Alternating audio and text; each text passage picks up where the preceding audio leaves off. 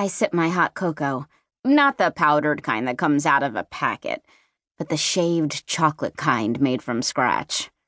Mrs. Merriweather places a plate of steaming croissants in the middle of my dining room table. They smell like warm butter.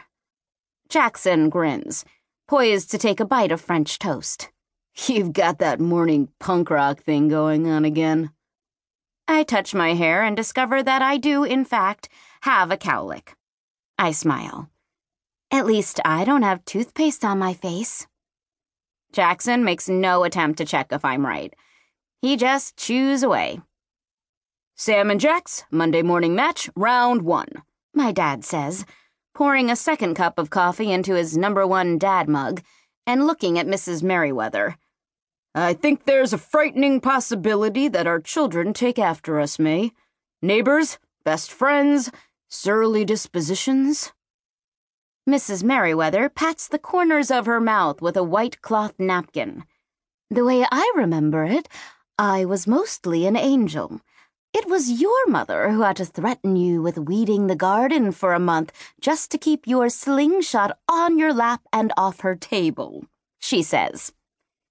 My dad smiles at her, and I stop chewing. His time in a coma felt like an endless walk down a dark tunnel. I'm sure I'll eventually get used to him just sitting here drinking coffee and smiling. But for these past six months, Every minute I've spent with him still feels like borrowed time.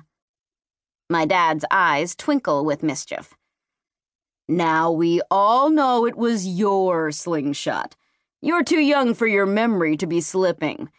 Maybe you should do more crossword puzzles. Mrs. Merriweather raises her eyebrows. Be very careful, Charlie, or I'll tell them about the time you tried to prank Miss Walters emphasis on the word tried.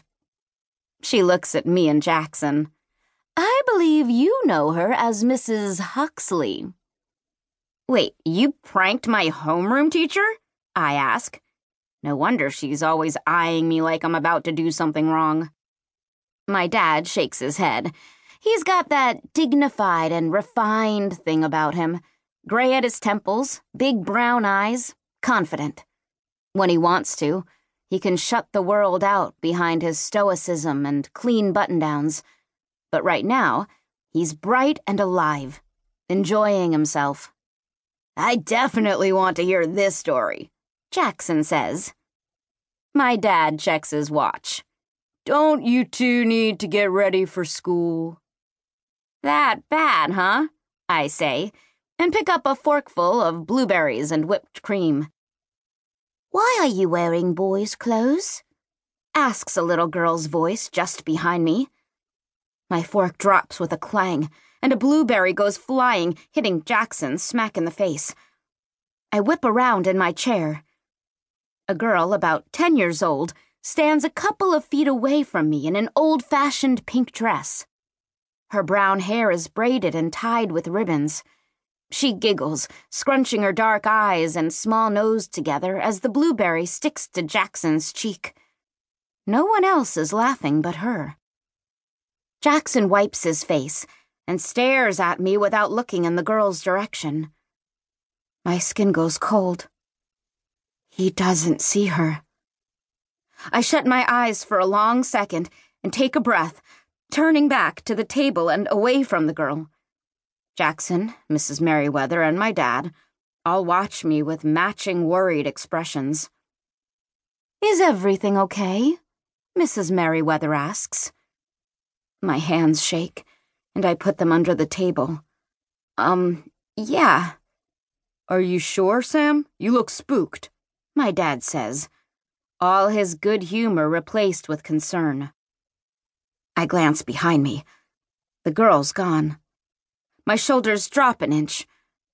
I thought I heard something. My dad frowns. What? We've only talked once about what happened while he was in a coma, and I only told him selective pieces. How Vivian sold our New York City apartment and lied about his medical bills. How, when I found out she was lying, she threatened my friends to manipulate me How, when she realized I wouldn't do what she wanted, she tried to kill us with spells. And how those spells backfired on her. Mostly, he just listened with his eyebrows pushed forcefully together. When I finished, he had tears in his eyes. He told me to get some sleep and he kissed me on the forehead. He doesn't know how many people she killed. And I left out all the magical elements I could. Every time I said spell, he flinched like someone had burned him. There was so much guilt on his face that I hated telling him even the pared down version. He hasn't brought it up since. And I'm grateful because I can't stand being reminded that I lied to him. That was the first time I ever did.